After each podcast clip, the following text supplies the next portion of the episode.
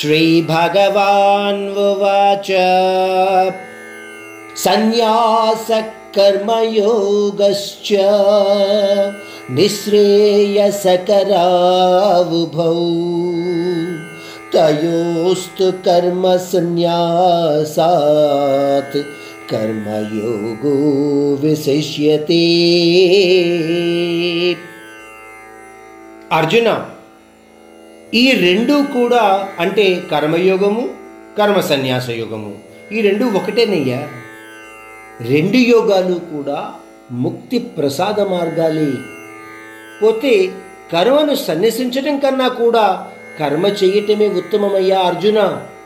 కృష్ణుడు చెప్పిన విషయాన్ని కాస్త మీరు నిశితంగా పరిశీలిస్తే మీకేమర్థమవుతుందంటే కర్మను సన్యసించటము చాలా కష్టమైన ప్రక్రియ.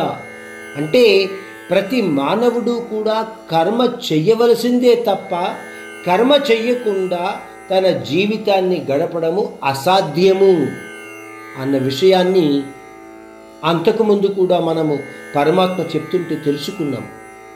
స్థితప్రజ్ఞత లక్షణాలు ఉన్న వాళ్ళే కర్మ సన్యాస శక్తిని కలిగి ఉంటారు.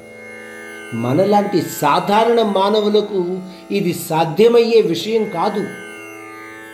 అర్జున పరమాత్ముడు అంటున్నాడు నీకు నచ్చినది నీ స్వభావానికి కుదిరినది అయిన కర్మ చెయ్యటమే సులభమయ్యా.